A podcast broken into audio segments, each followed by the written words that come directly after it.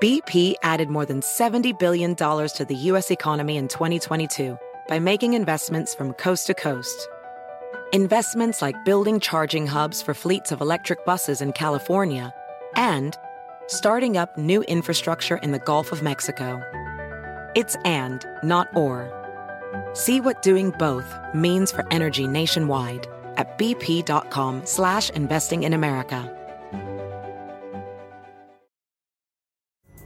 Pulling up to Mickey D's just for drinks? Oh yeah, that's me. Nothing extra, just perfection and a straw. Coming in hot for the coldest cups on the block. Because there are drinks.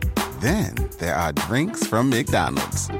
Mix things up with any size lemonade or sweet tea for $1.49. Perfect with our classic fries. Price and participation may vary, cannot be combined with any other offer. Ba da ba ba ba.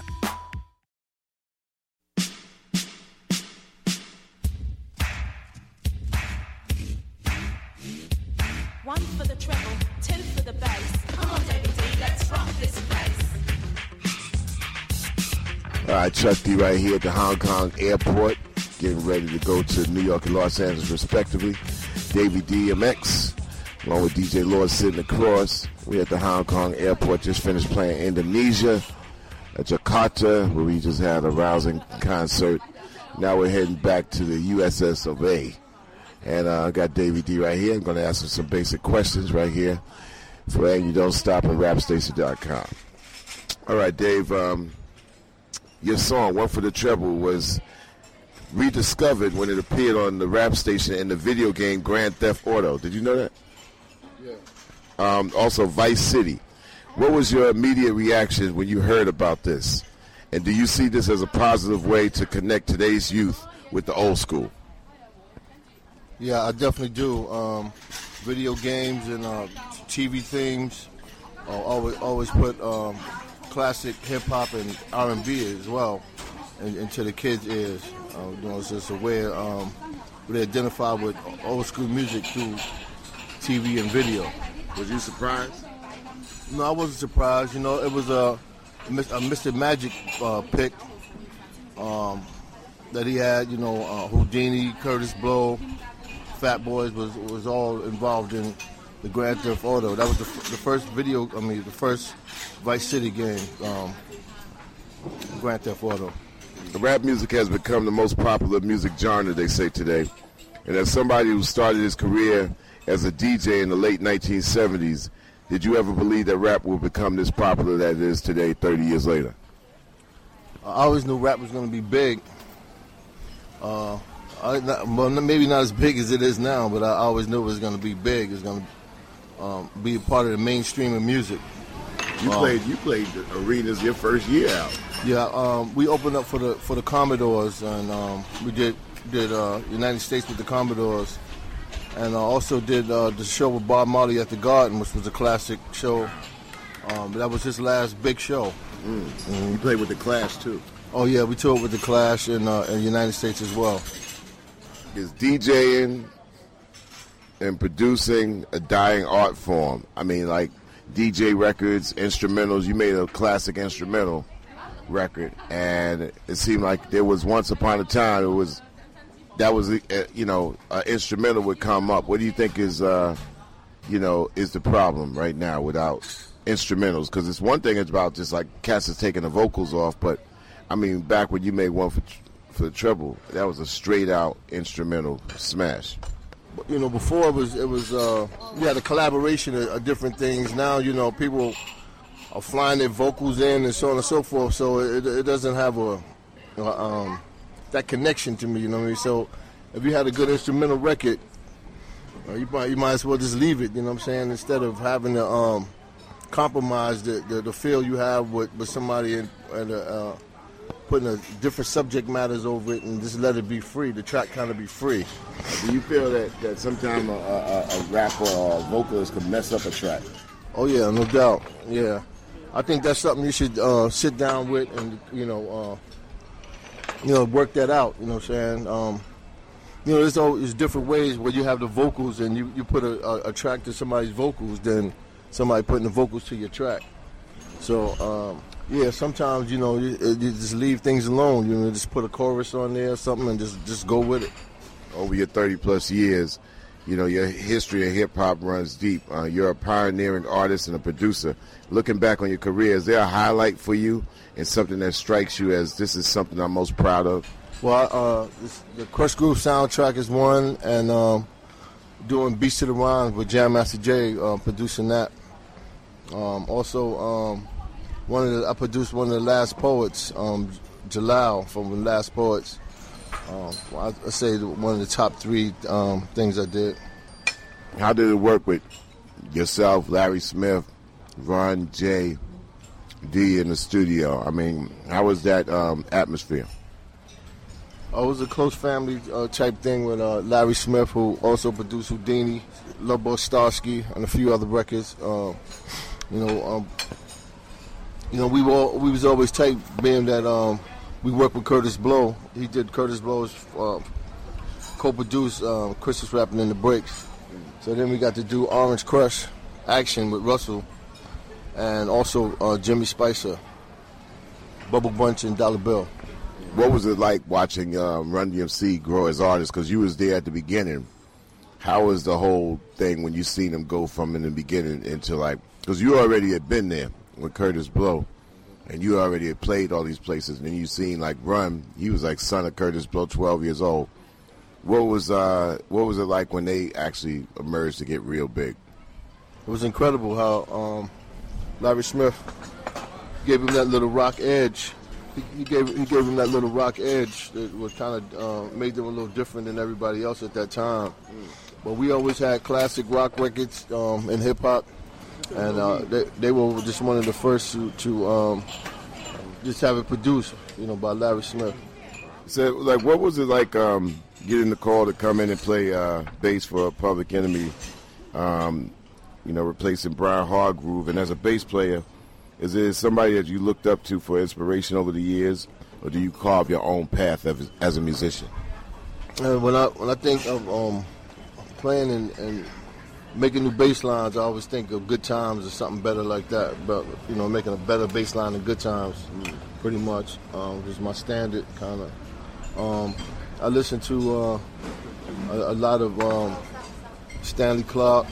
You know, I was, I'm also a guitar player, so you know, Al Di Meola, Return to Forever, Chick Corea. I mean, how did you start? I mean, Playing? playing the instruments. I know church and. Uh, I actually started but uh, I had some friends. We we was on some Michael, some Jackson Five thing, and I asked my father to um, get me a guitar just so I could hold it like Tito Jackson.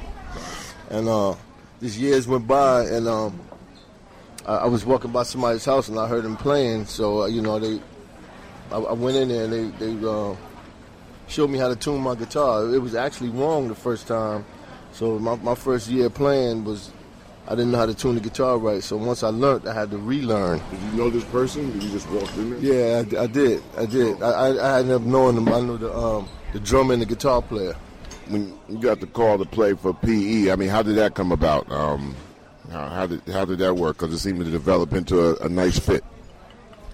Actually, um, I, I saw that y'all were playing in, in uh, Raleigh, North Carolina, and uh, I called Griff to get some tickets.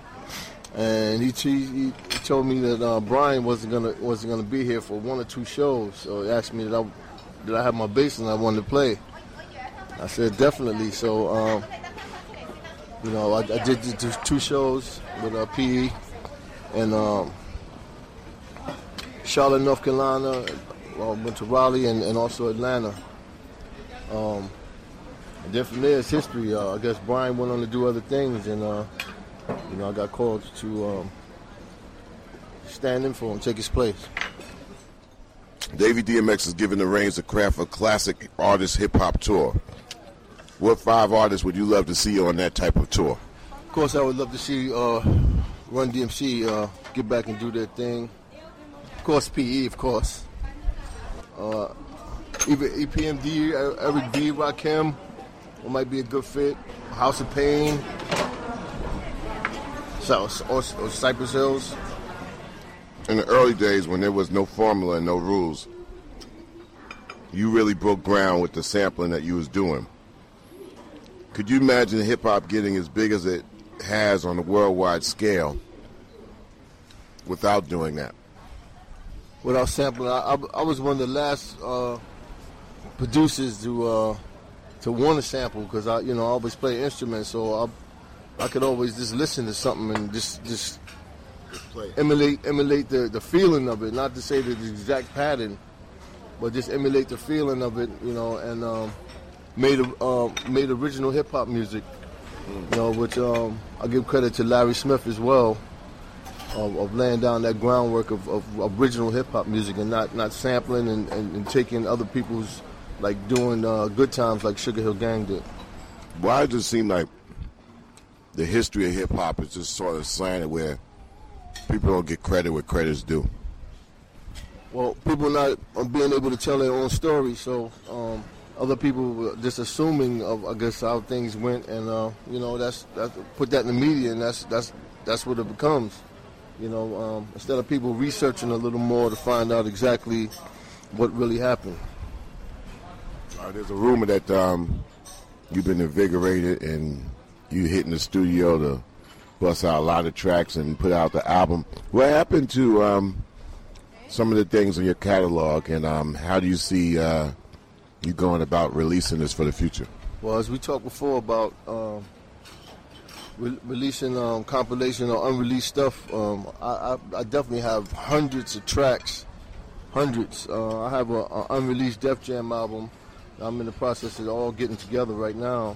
When I first started touring with you, I mean, I started touring with you in our first year. You was um, you had your album out. Hurricane was your theme rapper. How did that come along? With Hurricane becoming your main rapper? Hurricane is from Hollis. That I had a, a, a DJ crew, a rap crew called um, Solo Sounds, and uh, Hurricane and Kool T, which was uh, known later as the Afros, was my, my original MCs. So um, we you know we played in the park. Actually, I was playing in the park, and yeah, I really didn't have MCs. I was just I didn't really need none. I went hard. So uh, so they, they, they came about, they came, and we kind of joined joined up from, from just being local in uh, 34, 34 Park and um, 192 in Jamaica Park in Queens. How was it around home when you first got famous? Because the thing, the things changed for you on your block. Not really. I, I you know, I, I had a lot of friends in my neighborhood, man. So it, it was basically the same circle. So, um, you know, more more knocks at your door and stuff like that. Actually, I, I, remember a time where Young MC knocked on my door to, to battle. Young uh, MC? Young MC, yeah, yeah. Uh, I lived on 215 in Hollis. He lived on 211 for Hollis Avenue. Before he moved to L.A.? Before he moved to L.A. to go to college. Did he know you? Yeah, he, he knew me from the neighborhood. You know what I mean? Like, you know how you have other DJs in the neighborhood just like trying to get at you. So he knocked at my door. I'm like, um, yeah, you don't knock on my door and um, and approach me like that, but come on in. I'll go first. you remember the day that me and Hank came to your house and we came to this? Uh, I think we came to a side door and you had the studio set up. Yeah, just just like things like that. You know, um, I don't know how we were met. Whether I came out to one of the Spectrum parties or something like that, but um, we we uh, we got together, got by the house, and I listened to your stuff. I, I liked it, but I, I wasn't in a position to really take it to, to where it needed to go. So I, you know, suggested the um, uh, the Def Jam to y'all, mm-hmm. and that's it's history from there. I remember going to the house, but I remember like, well, you knock on the door. Well, you knock on the door. I'm not knocking on the door. You might just come out and just yell at us or something. yeah. yeah, we was happy that you took our meeting. Yeah. Well, this is a great Davey DMX for hiphopguys.com, and uh, always a pleasure. And you know, like I I got your page up. I'm putting just things up, and so I think this interview is going to get around big time. Thank you. Appreciate it.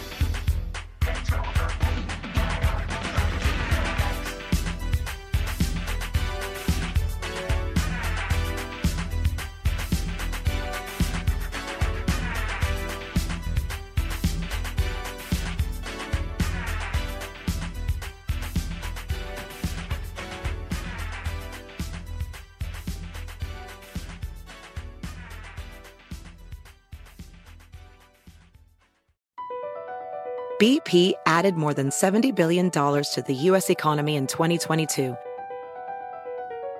Investments like acquiring America's largest biogas producer, Archaea Energy, and starting up new infrastructure in the Gulf of Mexico. It's and, not or. See what doing both means for energy nationwide at bp.com slash investing in America. Pulling up to Mickey D's just for drinks? Oh yeah, that's me. Nothing extra, just perfection and a straw. Coming in hot for the coldest cups on the block.